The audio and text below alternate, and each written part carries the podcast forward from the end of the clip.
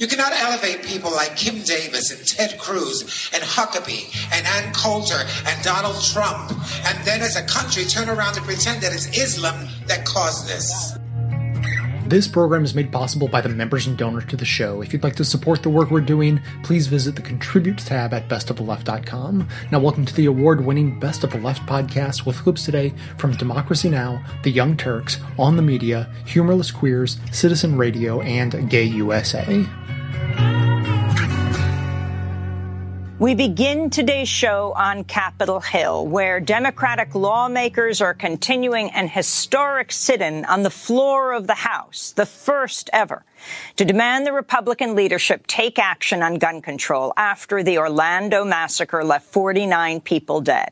Democrats are pushing for votes to expand background checks for gun purchases and to curb the sale of weapons to people on government watch lists, a proposal strongly opposed by the American Civil Liberties Union, the Center for Constitutional Rights, and other groups. This is a scene right now as we broadcast on the floor of the House, which is being live streamed from the phones of lawmakers since the Republican leadership have shut off the official camera feed that feeds C-SPAN. C-SPAN is broadcasting the video streams from the phones of Congress members on the floor. This is Florida Congress member Ted Deutch speaking live. Stunt. Shame. My friends, my colleagues that I've shared this experience with, I join you in standing not to help fill those holes. We can't do it but to provide just a little bit of comfort, a little bit of comfort to those families and those communities that ache. That's why we're doing this. That's why we're going to prevail. And that's why I'm so proud to have been part of this with all of you. Thank you very much. That was a live stream as we broadcast of this historic sit-in that began yesterday morning at just about 11:30. The sit-in initiated by Georgia Congressmember John Lewis, a veteran of the civil rights movement. For months, even for years, through several sessions of Congress, I wondered what would bring this body to take action what will finally make Congress do what is right, what is just, what the people of this country have been demanding, and what is long overdue. We have lost hundreds and thousands of innocent people to gun violence. Tiny little children, babies, students, and teachers, mothers and fathers, sisters and brothers, daughters and sons, friends and neighbors. And what has this body done? Mr. Speaker, nothing. Not one thing. We have turned a deaf ears. We have turned deaf ears to the blood of the innocent and the concern of our nation.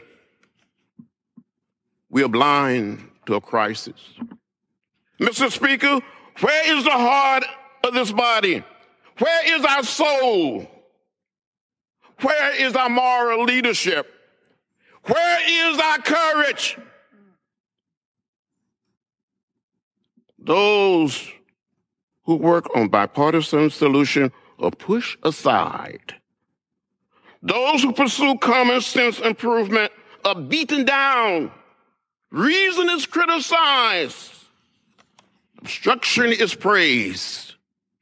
Newtown, Aurora, Charleston, Orlando.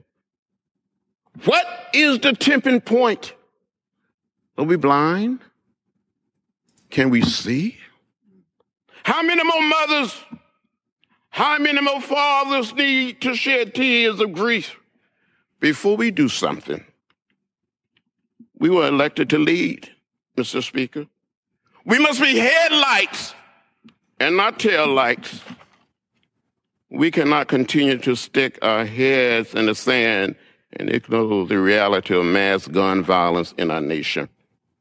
Deadly mass shootings are becoming more and more frequent. Mr. Speaker, this is a fight. It is not an opinion. We must remove the blinders. The time for silence and patience is long gone. We're calling on the leadership of the House to bring common sense gun control legislation to the House floor. Give us a vote. Let us vote. We came here to do our job. We came here to work. The American people demand an action. Do we have the courage? Do we have raw courage to make at least a down payment on ending gun violence in America? We can no longer wait. We can no longer be patient. So today we come to the well of the House to dramatize the need for action. Not next month, not next year, but now, today. Sometimes you have to do something out of the ordinary.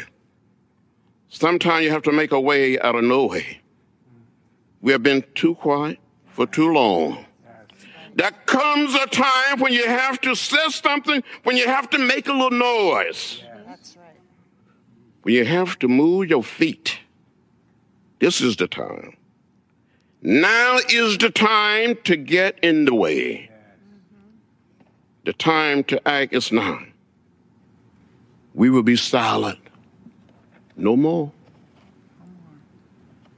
The time for silence is over. Just after Georgia Congressmember John Lewis spoke, he and other lawmakers began the historic sit-in. The Republican leadership then formally ended the session. With that, C-SPAN stopped broadcasting from the floor. Their signs reading at the bottom of the screen, cameras in chambers controlled by House and House cameras are not permitted to show sit-in. Soon the only way to watch the Democratic sit-in was through video streamed by the lawmakers on Periscope and Facebook. Soon C-SPAN began airing these web streams live on the air with those caveats on the bottom. After midnight, chaos ensued when House Speaker Paul Ryan moved to end the sit-in by having lawmakers vote on other bills.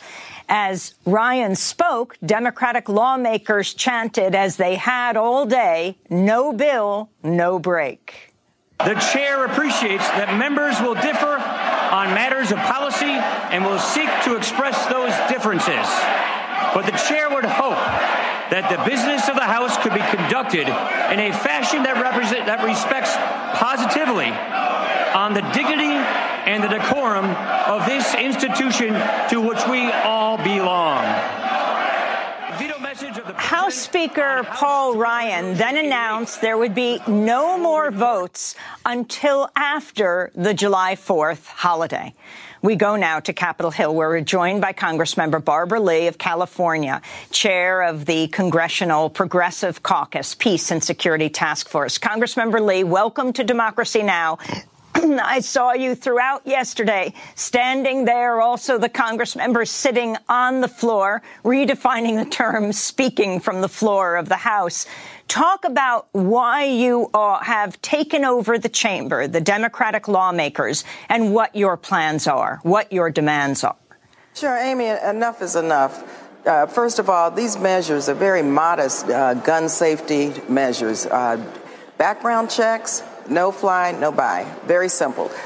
We can't even get the Republicans to acknowledge that uh, the will of the American people, 90% of the public, want these modest measures passed. And so we decided that we had to make sure that the Republicans understood that we weren't going to take it anymore. And the murders, the uh, terrible terrorist attacks, all of the deaths that are occurring, not just recently, over and over and over again, Amy. In my district, I think almost 90 people last year were, were killed. 91 people a day are killed here in America. And so it's time that we pass these modest measures, but we have to also look at the assault weapons. I mean, it's a shame and disgrace that we allow weapons of war on the streets of America. Today, there's a funeral in my district of a young lady, 16 years old, who was gunned down.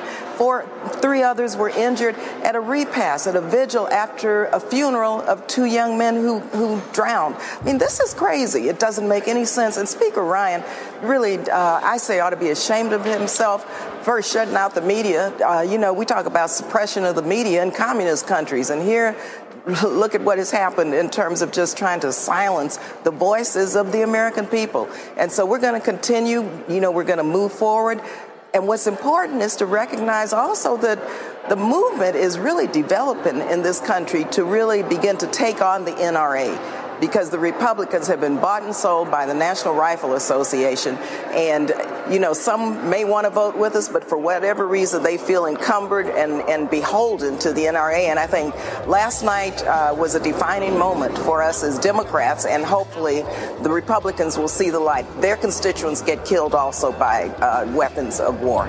Oh, but you think the government's going to attack us? Stop acting like Steven Seagal from the movies. Because in real life, you are Steven Seagal in real life. Have you seen that guy run? It's horrible. What do you think is going to happen if the government attacks America? Well, the military may have invaded America, but they didn't count on one thing. Tom. He may look like an out of shape meth head who spends all day calling women whores on YouTube comment threads, but he has one gun and a whole bag of snacks. Take a breath, Red Dawn, and stop watching Alex Jones videos. How many schools need to get shot to shit before you decide buying a punching bag instead of a killing machine is worth more than a child's life? Yeah, well, I could kill a kid with a stick too. What are you gonna do? You gonna ban sticks? Nope. But now I don't trust you with a stick either, you fucking weirdo. For some, the Orlando nightclub shooting has been an opportunity to uh, reflect in a very shallow way on what they think about the LGBT community. But for others, even amongst GOP uh, elected politicians, it's been an opportunity for something a little bit deeper, an actual change in how they view this community. And you're going to see an example of that in this video. I'm here because yesterday morning, 49 Americans were brutally murdered. And it made me sad. And it made me angry. And it made me confused. I'm here because those 49 people were gay. I'm here because it shouldn't matter. But I'm here because it does. Now, I'm not here to tell you that I know exactly what you are going through. I'm not here to tell you that I feel your pain. I don't pretend to know the depths of what you are feeling right now. But I do know what it feels like to be scared. And I do know what it feels like to be sad. And I do know what it feels like to be rejected. And more importantly, I know what it feels like to be loved. I grew up in a small town. I went to a small rural high school. There were some kids in my class that were different than me, and sometimes I wasn't kind to them. I didn't know it at the time, but I know now that they were gay. I regret not treating them with the kindness, dignity, and respect, the love that they deserved. For that, I sincerely and humbly apologize. Over the intervening years, my heart has changed. It has changed because of you. And so may we leave today with the resolve to be a little kinder. May we try to listen more and talk less. May we forgive someone that has wronged us. And perhaps, most importantly, try to love someone that is different from us. For my straight friends, Might I suggest starting with someone who is gay?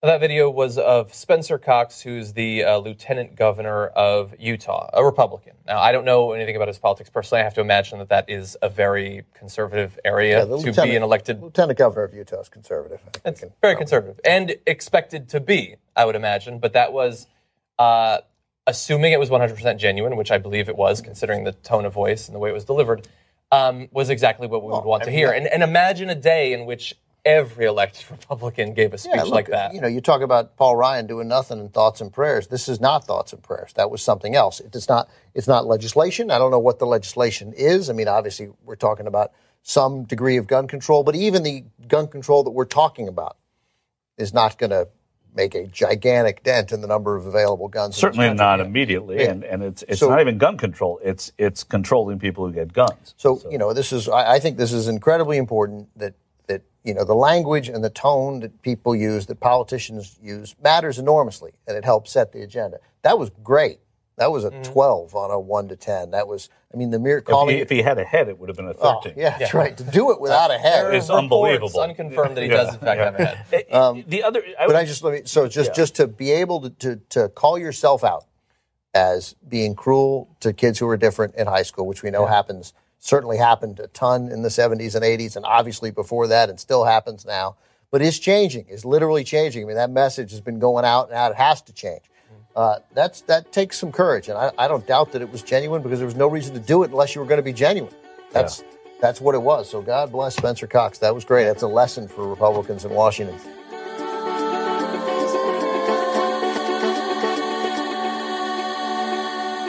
As an anti consumerism advocate, I would like to encourage you to shop less, don't buy things you don't need, and get everything you can get used from a place like Craigslist. You will save yourself a boatload of money and reduce the endless flow of new stuff getting shipped across the world because that seems more convenient than meeting a neighbor.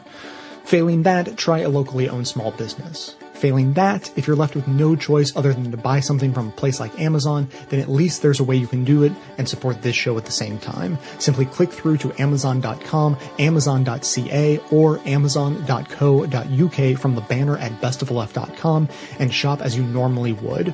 Better yet, click through on the link to your country's Amazon store only once and then bookmark that link to use every time you shop. Your shopping experience will be identical to normal. It will cost you nothing extra, but 7 to 8% of the cost of your order in soulless corporate blood money will be siphoned off and used to tremendously support the production of this show. Thanks for doing the right thing, whether that be rejecting consumption altogether, consuming sustainably, or at least consuming in a subversive way.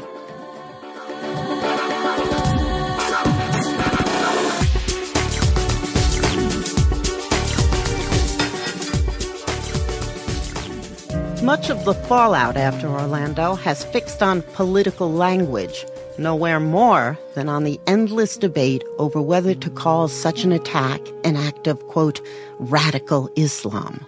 Donald Trump. What happened yesterday will happen many times over with a president like Obama that doesn't even want to use the term radical Islamic terrorism. He doesn't want to use the term.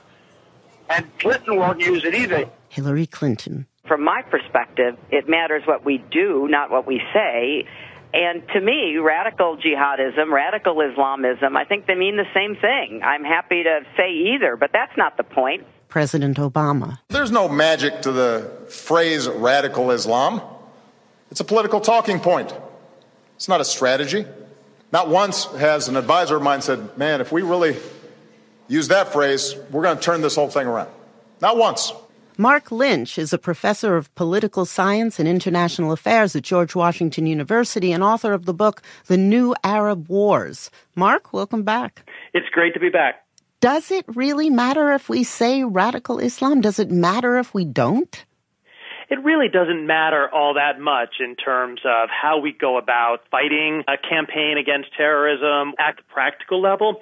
But by talking about Islam, you then don't have to talk about other kinds of issues. In a sense, what you're doing is you're feeding into this narrative of this being something about the West against Islam, this clash of civilizations, which actually does feed very much into the narrative of precisely the radical and extremist groups that we're trying to contain. Okay, let's talk about the endless recurrence of the clash of civilizations, as you call it. Is there a clash of civilizations? For groups like Al Qaeda or for the Islamic State, virtually everything they do is designed to bring one into being. And the fundamental problem these extremists have always had is that the vast majority of the Muslims of the world simply don't agree with them.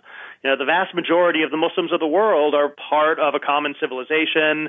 They reject violence and reject extremism. And yet, what the terrorism is designed to do is to polarize, to drive these wedges so that these, these Muslims caught in the middle are left with no choice. They might want to coexist with the world, but the world rejects them. Terrorism is very much about trying to eliminate that middle ground and kind of force people to choose sides. This time around, have you found that the president has moved a little closer to Hillary Clinton's position that this is basically just a distraction?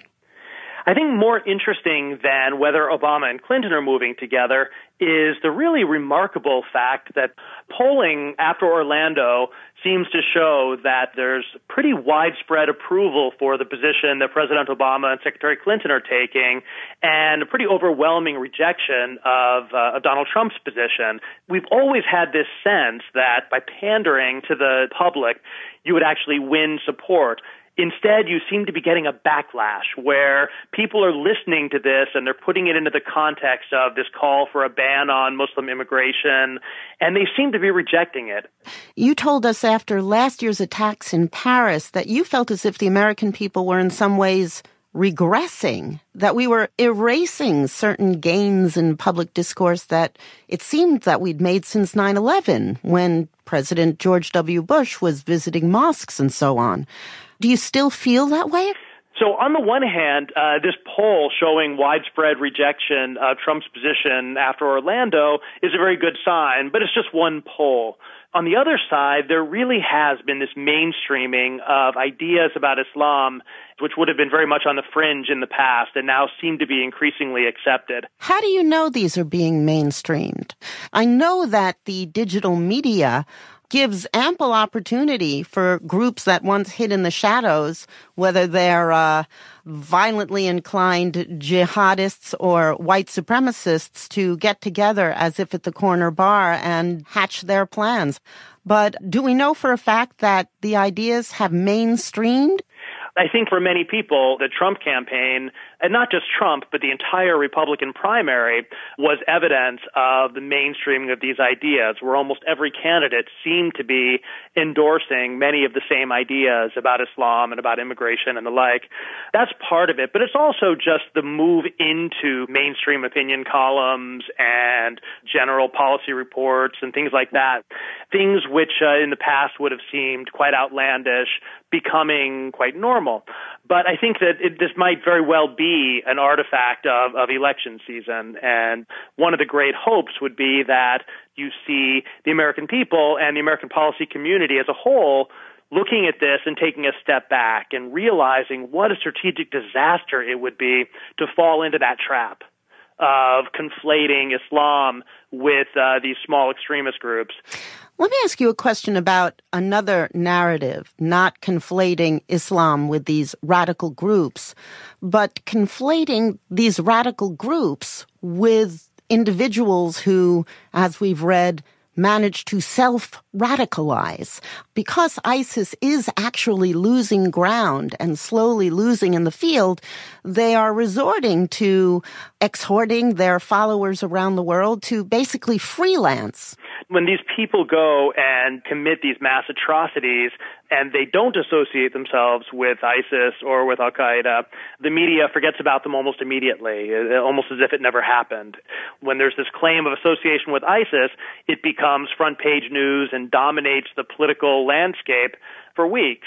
Now, that doesn't mean, though, that there aren't any links. In other words, both of those things can be true. You said at the beginning of this conversation that we should avoid the phrase radical Islam not as a matter of political correctness, but because that is precisely the narrative of ISIS and Al Qaeda, who are intentionally trying to eliminate what you call the gray zones of tolerance, where essentially we can all get along.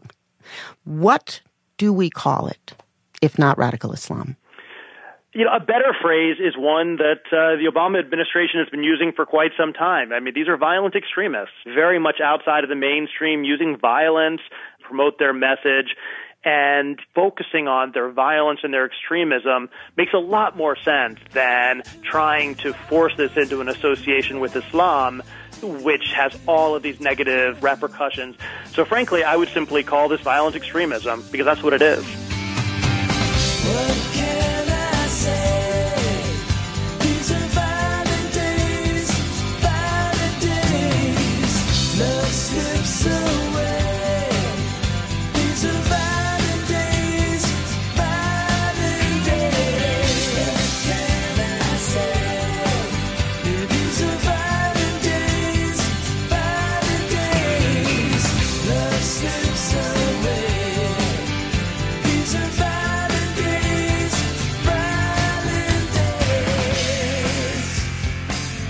Dianne Feinstein um, wants to put an amendment forward that would um, enable the attorney general to deny someone access to a firearm on the basis of an attorney general's uh, declaration that somebody is or may be a terrorist.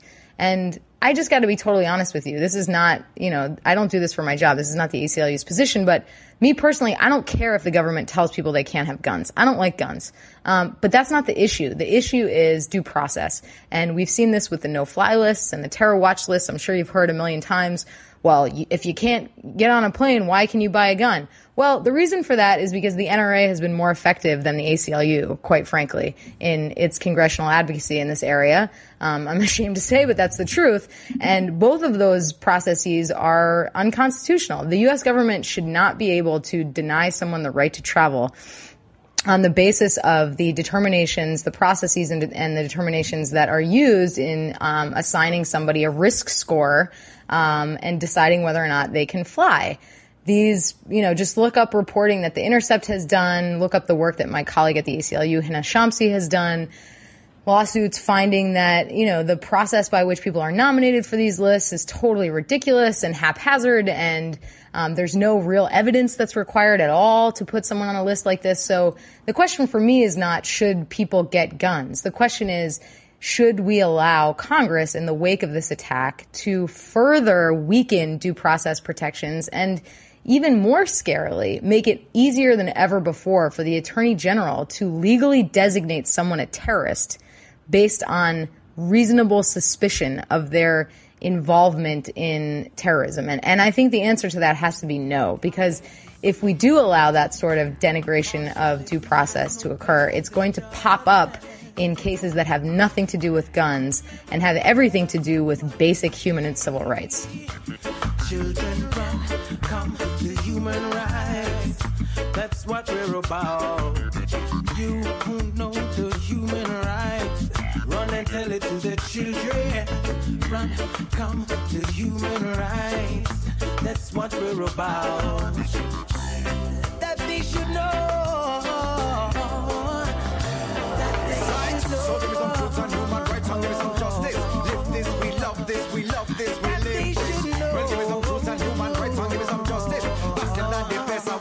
Listen to the lyrics, yeah. Well, give me some truth and human rights and give me some justice. Live this, we love this, we love this, we live this. Okay, so I wanted to talk about this because there's a couple aspects of the story that a lot of liberals are conveniently ignoring. Um, and there's a lot of Citizen radio makes things more complicated. Well, there's also a lot of really um, disingenuous stuff that's happening right now, like Elizabeth Warren and Chris Murphy saying that the GOP wants terrorists to have guns and like really intellectually disingenuous talking points because that's not what happened. Here's what happened. But aren't those the talking points that like work in this dumb country? Well, that's if you think it's morally correct to use a talking point that's a lie in order to win. At this point, kind of. But it's not true and it's dangerous. And here's why. Um, so the Republicans, what they were saying when they were discussing this measure was if you are going to say that anybody on the terrorist watch list can't own a gun, we need to talk about who is on the terrorist watch list because Republicans said that. Well, this is what they said. Okay. Because some people end up on that list who are not terrorists, who which don't we, belong We've there. been talking about how dumb the list is the list for is years. so We've about it. stupid.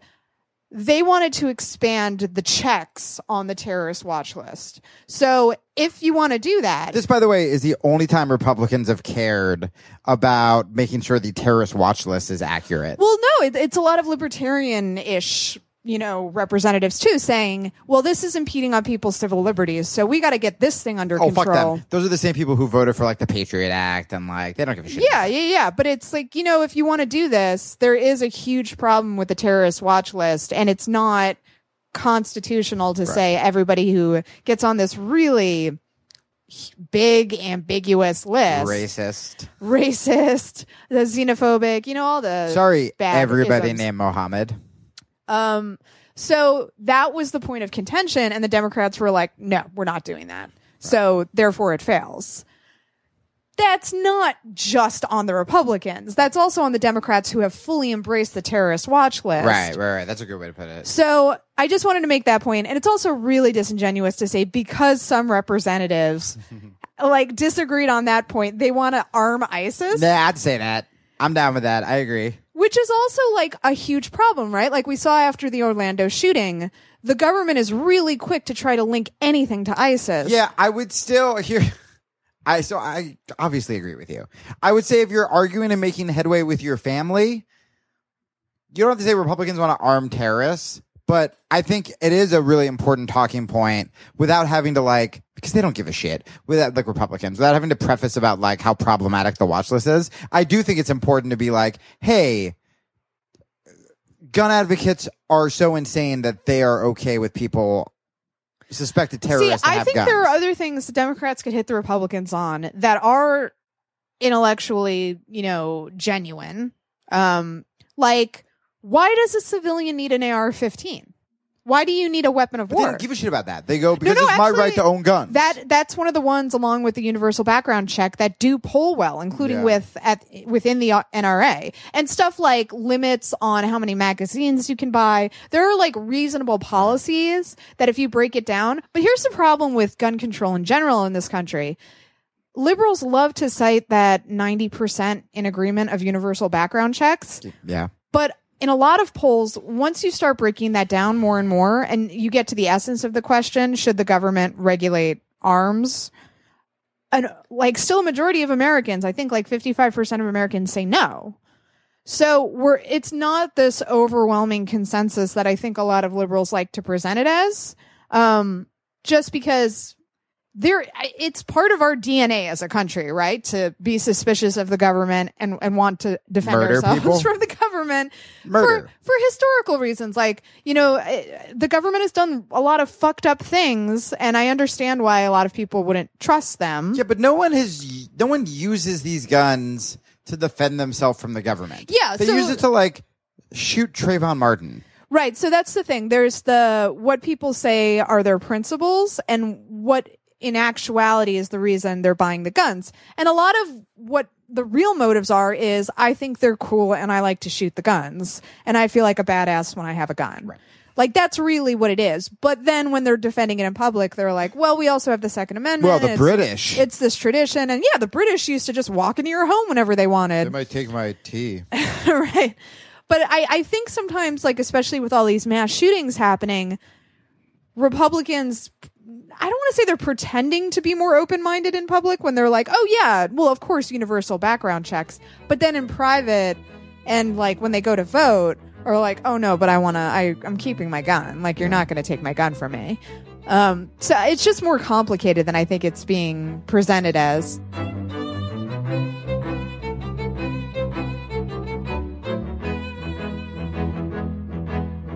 Trust me, no one gets into political podcasting for the money, and yet that's just what it takes to really do it right and to do it consistently. Each edition of Best of Left you hear is the result of about 25 hours of work and at least some cursing. We absolutely depend on listeners to be willing to chip in a few bucks each month to keep us going. For members of the show who sign up with a monthly contribution, there's bonus content that I do once a week, usually 20 to 30 minutes of an extended commentary about this or that. For example, recently I was asked to talk to some and student activist about the nature of the corporate media and its effects on society, so I recorded my answers to their questions, and since I avoided sounding too foolish, I, I made that available to members.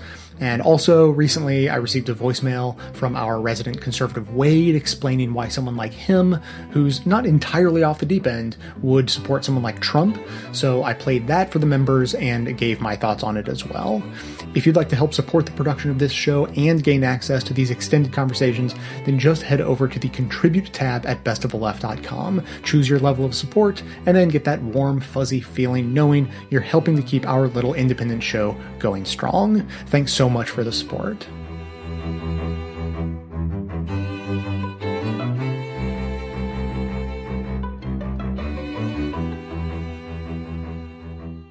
Well, so we? We've talked about a lot of the. We've talked about reactions all over the board. Shall we show uh, Barbara Herr Herr uh, Herr H E R R? Yeah, uh, this was at a rally uh, called Bronx for Orlando. So she's surrounded by politicians. You can watch how uncomfortable they are when she lets loose with this message, which is something she found on the internet, written by someone else. And uh, do you have the name of the uh, author? Bree Metafax Bader. Yes. And uh, listen to this. This is strong stuff. Our hearts and our prayers and our thoughts go out to the victims and the families and blah, blah, blah, blah. Well, I'm going to read something for you that I did not write. But um, it was posted on my wall, and I think it is exactly what most of us are feeling and thinking uh, with this. And I'm going to curb some of the words because it is a little, a little strong. So I say to all those politicians with their thoughts and prayers, screw your thoughts. Screw your thoughts and prayers. We don't need them. I certainly don't want them. You cannot elevate people like Kim Davis and Ted Cruz and Huckabee and Ann Coulter and Donald Trump, and then as a country turn around and pretend that it's Islam that caused this.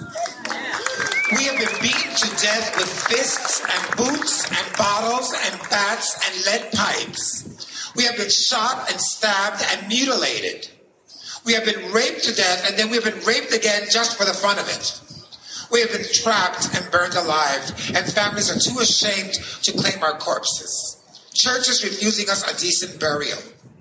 We have been strangled and stuffed under motel mattresses. We have been hung from barbed wire fences and left alone to die slowly. America, you have done all of this to us while calling us the predators. How dare you? America, your politicians have fractured our bones under the heels of their shoes, and their footprints have tracked our blood all the way to the airport bathrooms and clandestine hotel rooms where they seek pleasurable release from people like me. How dare you, America, use our suffering and our corpses as a shield to attack 1.6 billion people? How dare you pretend that suddenly, just today, you care for our safety while you do nothing about the reckless greed of gun manufacturers, do nothing about the people in power who mock us and encourage fear of us. How dare you, America, try to use the fear that I live with every single day of my life? Every threat, every attack, every slur that has been screamed at me, every bit of rage hurled at me by men who wanted my number in a gay bar, or men who courted me to demand to know how I or my boyfriends taste. Every bit of shame from the pulpit on Sundays in church. Every time I had to hear, as Dobson said, my queerness should be beaten out of me. Every time I grip my own hand a little bit to walk past the protesters outside of a gay pride rally. How dare you try to, to take this fear that you have installed in me and redirect it towards your war? How dare you? America, you have been at war with me since before I was born.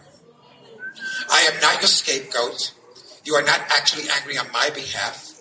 And you do not get to twist my anguish to fuel yet more hatred and yet more death.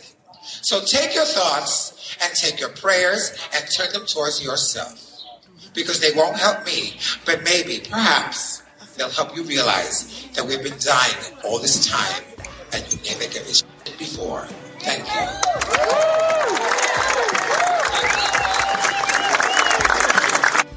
That's exactly. Exactly.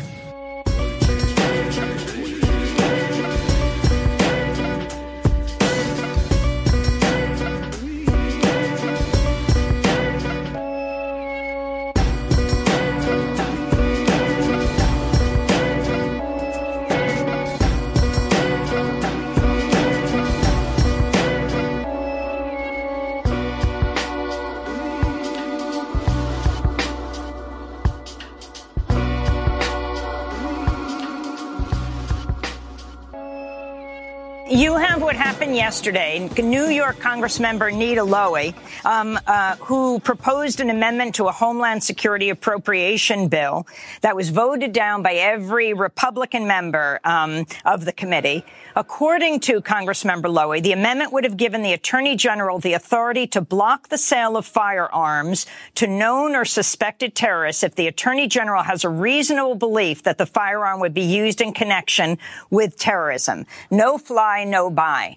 Um, explain exactly what this is. Um, we also have with us Vince Warren of the Center for Constitutional Rights, deeply concerned about the civil liberties aspects and the flawed nature of uh, this kind of um, gun control measure.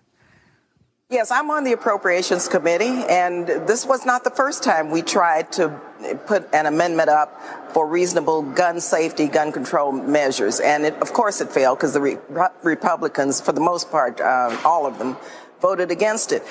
Look, if there are flaws with the uh, no fly uh, list, believe you me, as one who cares about our civil liberties, we must fix that.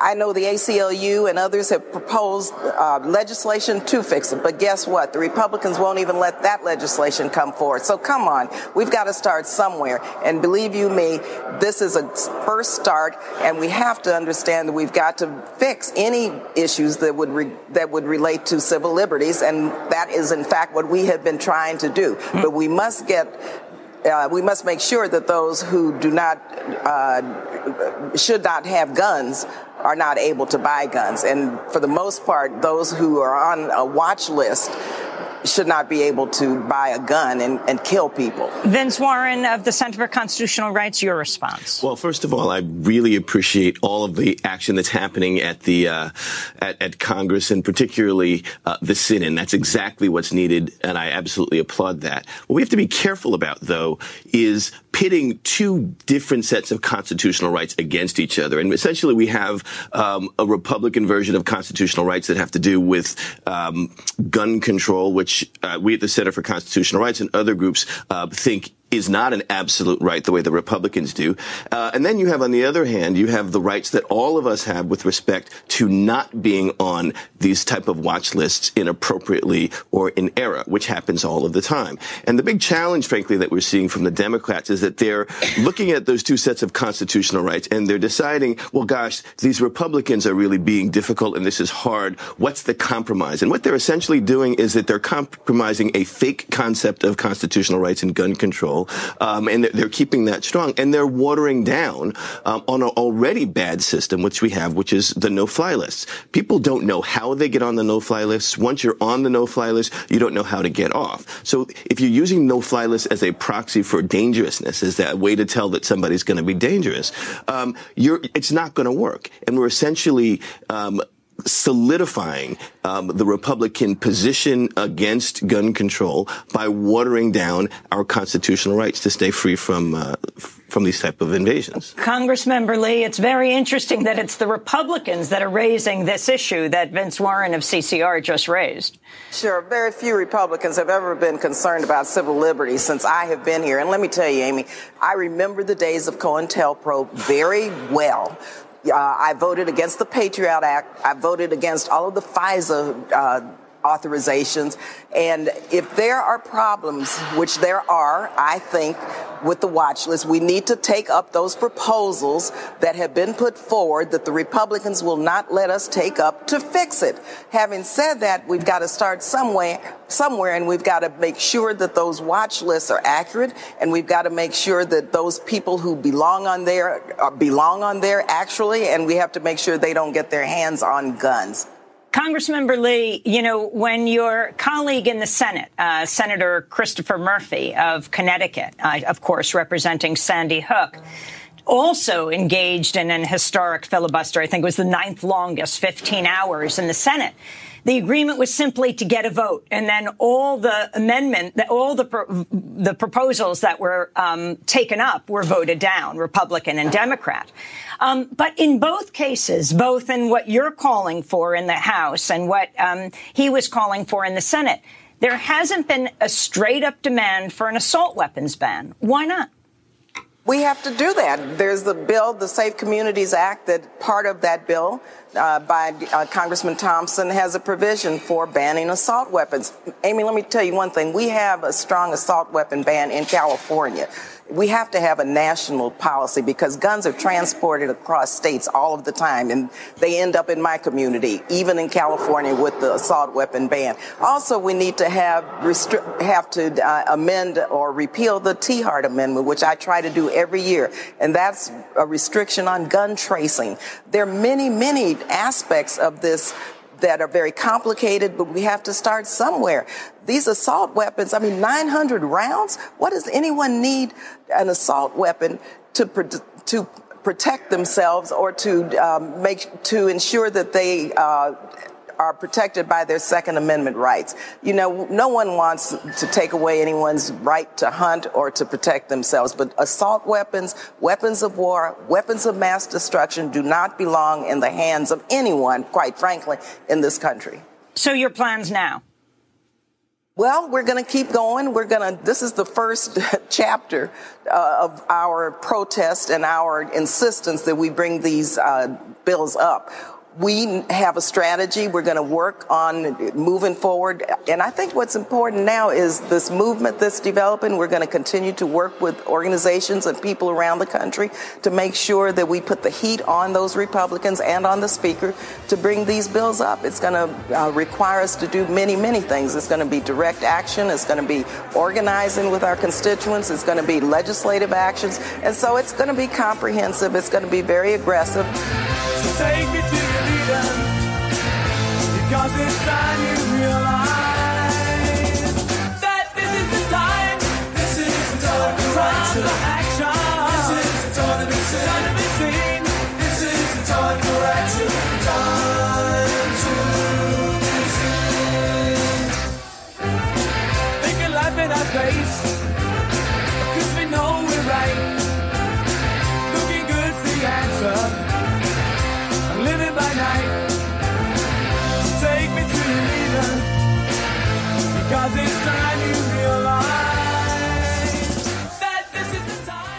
So recently, obviously, we had the shooting in Orlando uh, by Omar Mateen. Uh, he is a Muslim American. Um, and uh, as soon as it happened, since he's Muslim, everybody just jumped in and said, obviously, it's uh, related to uh, Islamic terrorism. And look, it's a, it's a fair conclusion, especially fair given that he called in and said he was doing it for, uh, for ISIS. But then federal investigators said, they they tracked it, and he had really none of the telltale things that they look out for from a person who's been radicalized. He had no contact, as far as they could tell, for the moment being, from the evidence that we have, with ISIS or any other terrorist group.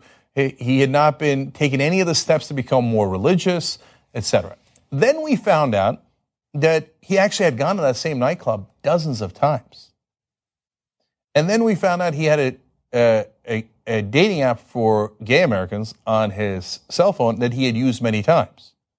So that led me to, at the time, what was a controversial um, decision, which is that maybe he was gay and maybe that had something to do with shooting up a gay nightclub. Here's uh, the, the post that I did on, on Facebook originally last week. So let's watch that first. Now obvious that he had some same sex attraction um, unquestionably. Uh, he went to the Pulse, the nightclub that he shot up dozens of times. He had a, a gay dating app on his website, uh, on his phone. There's no question that he was either gay, bisexual, or or certainly wanted to act upon that. It's self-loathing. It's the most obvious self loathing of all time. But it all comes from self loathing. The guy says at the end, Oh yeah, I'm with ISIS. ISIS didn't plan this out. This is, this is another madman in America uh, mad at the world. The guy, the kid in Santa Barbara was mad at women because he couldn't have sex with them. Uh, everybody's mad at something. His dad told him how great he was, and it turns out he's not great at all. He told him how straight he's supposed to be. It turns out he's not that straight, and he can't take it anymore. And it's that self-loathing that drove him to do this. So how about we don't get people to hate themselves? We don't get them to hate others. Okay. Well, so it turns out now. Uh, a lover of uh, Mateen has come forward who is a male. Uh, his name is Miguel. Uh, he talked to Univision. They're going to air that on Friday night at 10 p.m. Uh, but uh, excerpts of it have been released. And Miguel says that they had a two month long relationship. They were friends with benefits. Uh, and that in his time with him, Mateen was affectionate and sweet and liked to cuddle, other than the sexual relations that they clearly had as well. So now we know, yes, he was at least bisexual. And uh, he had, they had met on that gay dating app. And then uh, they asked Miguel, and he's disguised, he doesn't want to come out, out for obvious reasons, uh, as the person who slept with this, the worst mass shooter in American history. Uh, and he says, "Oh no, no, he he he definitely liked uh, men. He liked Latin men in particular, and unfortunately, he had self-loathing because of what his dad taught him. So let me give you some of his direct quotes. The thing that makes me want to tell the truth, Miguel says, is that he didn't do it for terrorism. In my opinion, he did it for revenge. So he goes on to explain um, that Mateen spoke of frustration over his father's views that gay people are the devil and gay people have to die. This is almost exactly what I said. I said his father put these crazy thoughts in his head. And yes, by the way, that does come from religion. So in Islam and Christianity, your man shall not lie with a man. Now there was, there's been several pastors that have come out in the last week saying, oh, he should have finished the job. And the ones that are in the hospital, I hope they die. Those are Christian pastors. So now they didn't do the shooting, but it's, it's the same three books the Old Testament, the New Testament, the Quran. The Quran believes that it is the third chapter of those, of those books. And they write similar things. But being gay is wrong, wrong, wrong. It's the devil's work. And you indoctrinate a kid with that and you put it in his head. And if he's gay, he hates himself. He can't help but be gay and date Miguel and cuddle with him. But he hates it because his dad brainwashed him. So it isn't about ISIS. It is, you know, it depends on your definition of terrorism whether you want to call it that or not. That's not the point for me. The point is, why did he actually do it? It's the self loathing that drove him to do it. So, again, like I said in that video, maybe the answer is don't teach your kids that being gay is wrong. And if they're, if they're gay, they're evil or they're in league with the devil or they're going to hell or that they're just, they're sinners. Oh, I mean, I love you. I love the sinner, but I hate your sin. Don't say that because it leads to things like this. Miguel has more. He says Mateen was, quote, terrified of being HIV positive and felt rage toward Puerto Rican gay men, possibly because of a sexual incident. Mateen had sex with two Puerto Rican men, and one later said he was HIV positive. Now, eh, he goes on to explain that more, and in the full interview, we'll get more of the context. But obviously, Mateen had sex with many different men. One of them turns out to be HIV. Mateen did not test positive for HIV, but thought it might come, you know, that you couldn't really know for sure for four or five months, and he was terrified of what he might have. Then his self-loathing kicked in about his dad, and he's like, "Oh my God, I, that pushed him over the edge. My dad was right. Look at what happened. I knew these gay people were wrong, and I'm going to go out and, and get revenge." As Miguel, those are the direct words of Miguel, his lover, saying he wanted revenge. He, Miguel goes on to say he adored Latinos, gay Latinos with brown skin but he felt rejected. He felt used by them. There were moments in the Pulse nightclub that made him feel really bad. Guys used them that really affected him. Does, that, does this sound like an, uh, a guy who's been radicalized and with religious fervor decided to shoot his lovers? Now, by the way, it partly does because all religious fundamentalists are hypocrites. And, and so the Taliban has uh, young boys as lovers. So does the Catholic Church. All the people telling you don't be gay are the ones that are first to have young uh, gay lovers, right? So I, I get that hypocrisy. But no, this isn't about, oh my God, I studied the Quran and it turns out I should be fighting the West because of this and they're in our lands and da da da. It wasn't about being in their lands, it was about being in his bed. Finally, Miguel says, when I asked him what he was going to do now, his answer was, I'm going to make them pay for what they did to me. This wasn't about international politics or a particular ideology related to a religion. Yes, it affected it, as I've said over and over. But the heart of the issue, the core of the issue was personal. He's gay. He couldn't stand uh, that that he'd been taught that it was wrong, and and so he grabbed automatic weapons as usual and went in there and butchered the people that he thought were responsible. So it doesn't make the act any more, uh, or it doesn't make it any less heinous. Uh, it doesn't make it, it the pain that those people felt any better. But we have to know what really caused events so that we can take proper action. We don't want to go in blind. And so if you wanted to go after the people who did this, well, does it make sense to go after Afghanistan, where his dad is from? If you, for example, bomb them, how in the world would that affect this kid in America who grew up in America and who was gay, etc.? Now, if you went after the culture and said, like I do, don't hate gay people, that might actually help, right? But what are you going to do? Go after closeted gay people who have self loathing in America? Are we going to bomb them? So let's please be rational. Find out what the real source of the problem is so that we can begin to fix it.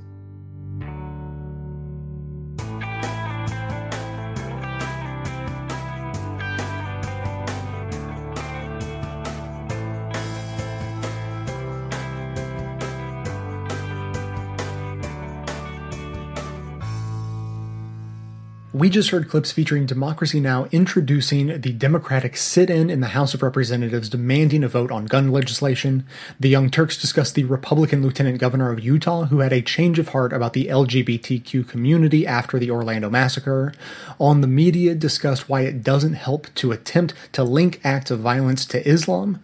One of the hosts of Humorless Queers, who is also an ACLU lawyer, explained why using the extremely problematic terror watch list is not a progressive way to pursue the admirable goal of restricting dangerous gun sales.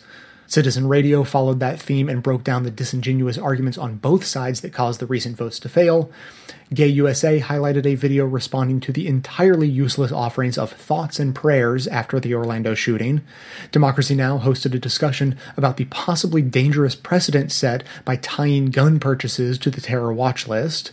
And finally, the Young Turks discussed the possibility that the Orlando shooting had been caused by a complicated mix of self hatred stoked by conservative anti gay rhetoric that spans religions rather than being confined to just one, as many Republicans would like you to believe. You can find links to each of these segments in the show notes for easy reference and sharing. And now we'll hear from you. Hey Jay, it's Adriana from Long Beach, California, and I want to thank you for the excellent show that you did on the Orlando shootings. Every single segment was incredibly insightful.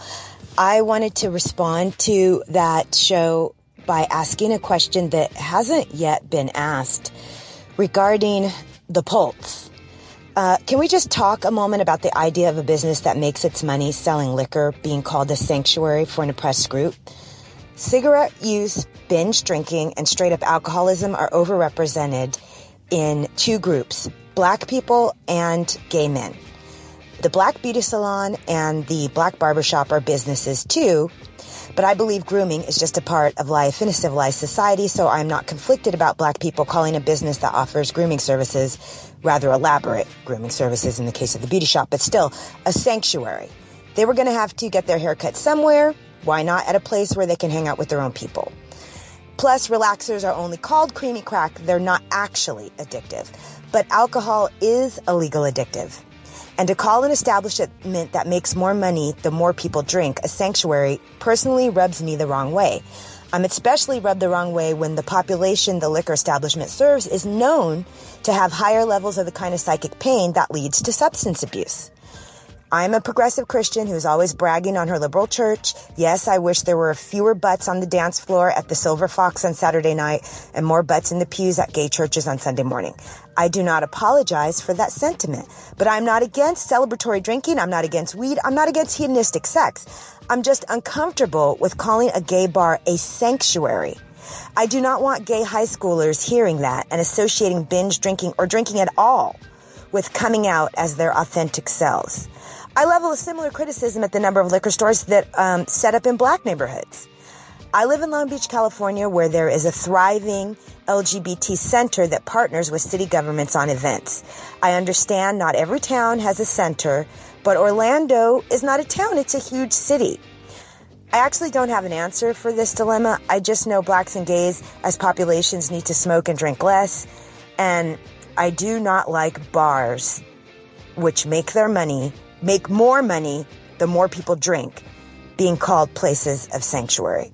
I don't know what to do about it, but I just don't like it.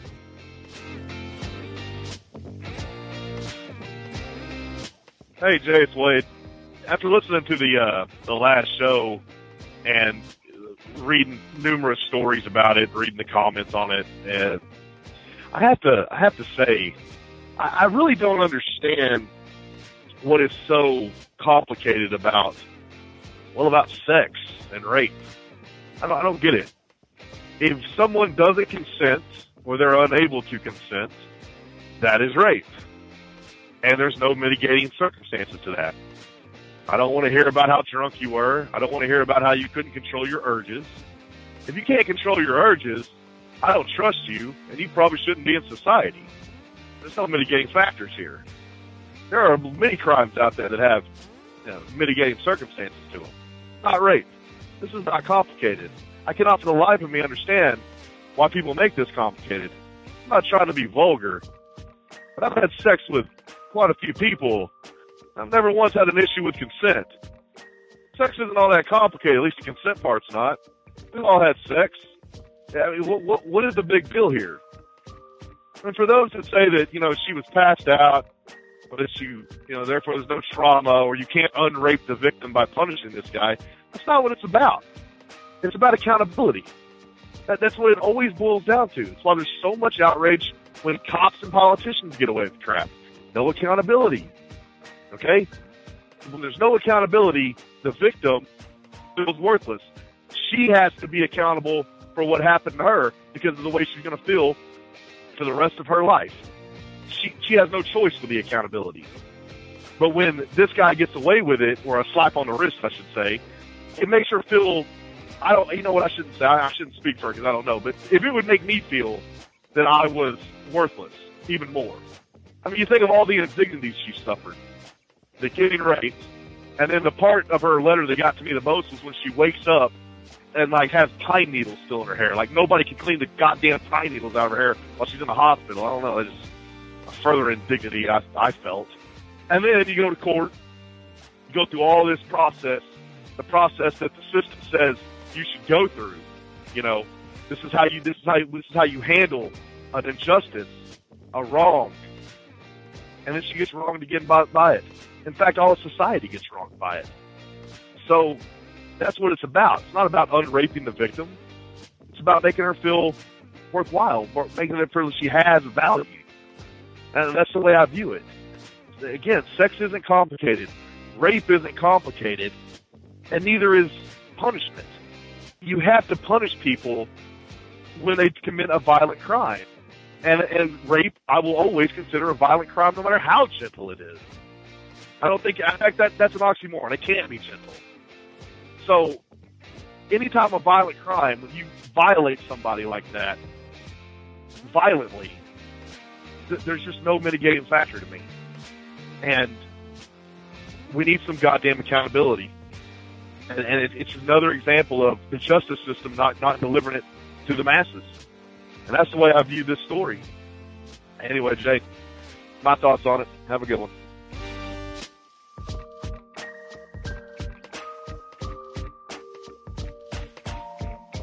Hi, Jay. This is Aaron from Philly. I'm not sure if my experience entirely counts as far as the discussion of toxic masculinity goes, but I figured I'd throw it in there anyway as an interesting data point about the state of American masculinity, at least as it was constructed 20 or so years ago. This was right around the time that I was starting college, and also right around the time that I was figuring out that transition was something that I wanted to do. And being that I was a college student and my insurance didn't cover any other avenues of seeking out counseling, therapy, and so on, I went to the counseling center at my college.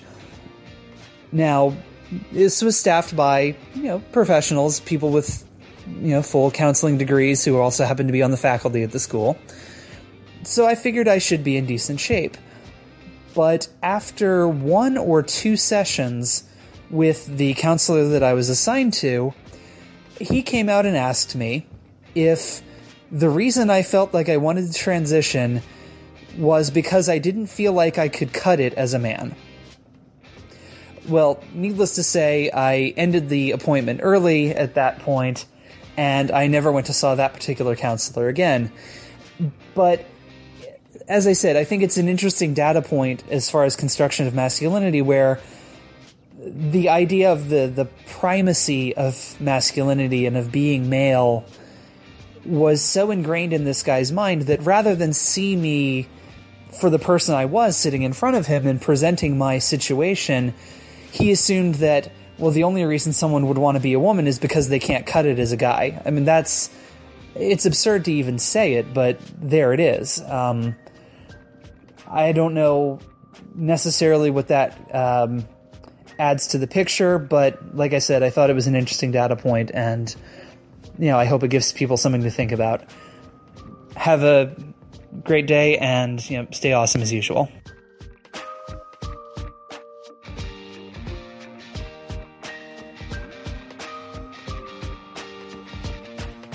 Recently, I had to tell my mom explain my new, strange, terrified, angry self. A drastic change in my personality. I had to tell her that I was raped. She doesn't believe me. Because he was a friend.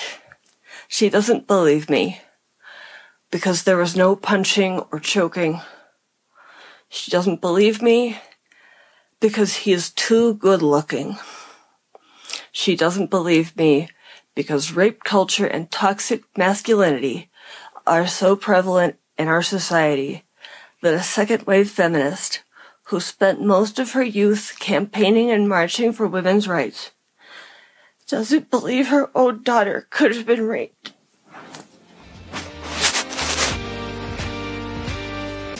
Thanks for listening, everyone. Thanks to the volunteers who helped gather clips to make this show possible. Thanks to Amanda Hoffman for all of her work on our social media outlets and activism segments. And thanks to all those who called into the voicemail line. If you'd like to leave a comment or question of your own to be played on the show, simply record a message at 202-999-3991. First of all, the sad news today that we did not win a podcast award. Huge thanks to everyone who took the time to nominate and vote us anyways. I, I could not be more appreciative.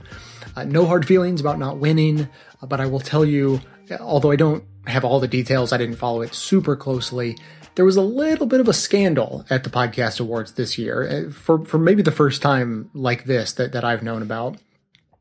There uh, was a suspicion for a while that a lot of the shows that won did something that wasn't exactly cheating, but wasn't exactly not cheating and uh, you know they, they didn't have like a computer run and put in a bunch of votes and or anything like that. But it was it was just a little bit of a uh, they used you know a method to get a lot of people to vote for this slate of shows. And anyways the the bottom line is that I think the guy who runs the podcast awards his basic takeaway was okay fine.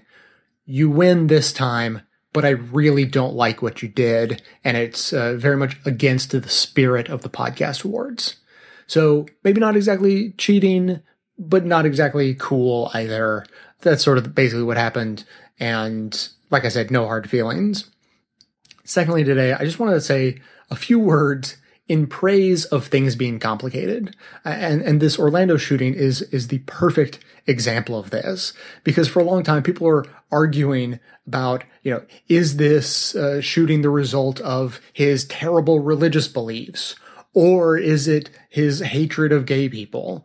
Or is it, uh, you know, toxic masculinity and, and, you know, he has a history of hating women and, and, you know, being angry about all kinds of things. And he has a history of domestic violence. Or was it because he had, uh, you know, easy access to large guns because of our laws in America? And obviously the answer is yes. that is the answer to which of those things caused this shooting.